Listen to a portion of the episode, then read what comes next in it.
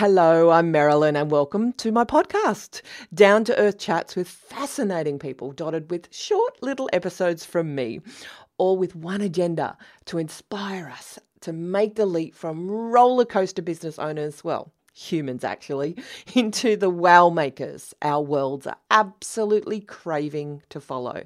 In a nutshell, my mission is to inspire women to lead, and that starts with leading our day.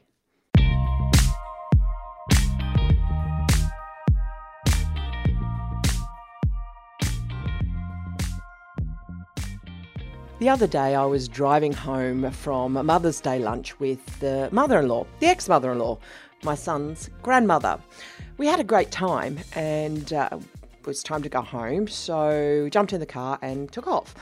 Now, I was toing and froing in a little bit of sort of light anxiety about whether I should have let my 18 year old son drive home in order to get his driving practice hours up, feeling the guilt about not pushing him there, but also feeling the need for an hour without the anxiety and being on a motorway with a learner. Now, my mother in law lives in that nicer part of Sydney, what we might say the posh part of Sydney. Beautiful, down by the harbour, literally, down by all the nice houses. Now, my car and my body kind of know the way home automatically, so it was you know, on autopilot. And that allowed me the luxury of, well, daydreaming.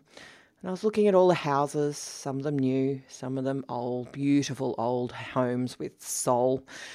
And I silently said to myself, you know, that those thoughts that come in without you even realizing it.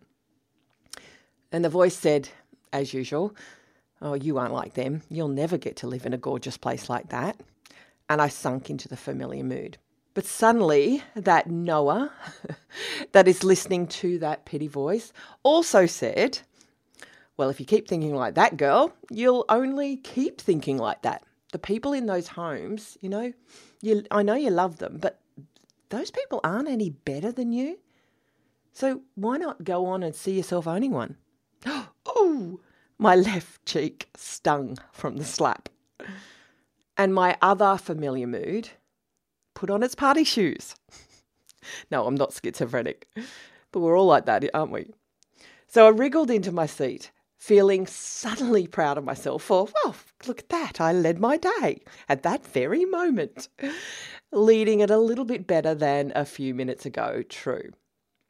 I said nothing out loud. I probably smiled to myself, but I navigated onto the highway, still on autopilot. Suddenly, a gorgeous new Tiffany blue, I've not seen that colour before, convertible mini passed us on that fast lane. Oh, wow, Luca and I both said in unison. Immediately, my default brain started to go down the usual. Well, I'm not the person that gets one of those, am I?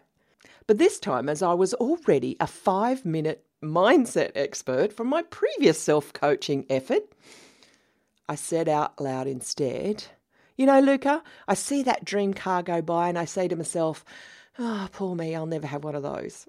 Which is crazy. I proudly stroked my own ego because I was about to launch into giving my son a lesson on life and how our thoughts determine our lives. But Luca stopped me before I got that far. We all think like that, Mum. my right cheek was also now stinging out of the mouth of babes, right? And so we both agreed to change the internal dialogue to, oh, there goes my dream car again. I can see myself in an orange version of that pretty soon. But before we got to the eye rolling stage of mum overdoing the life lesson, Lucas switched up the volume on the music. And we both rode the mood home, singing along to the greatest showman soundtrack at the sound of our lungs.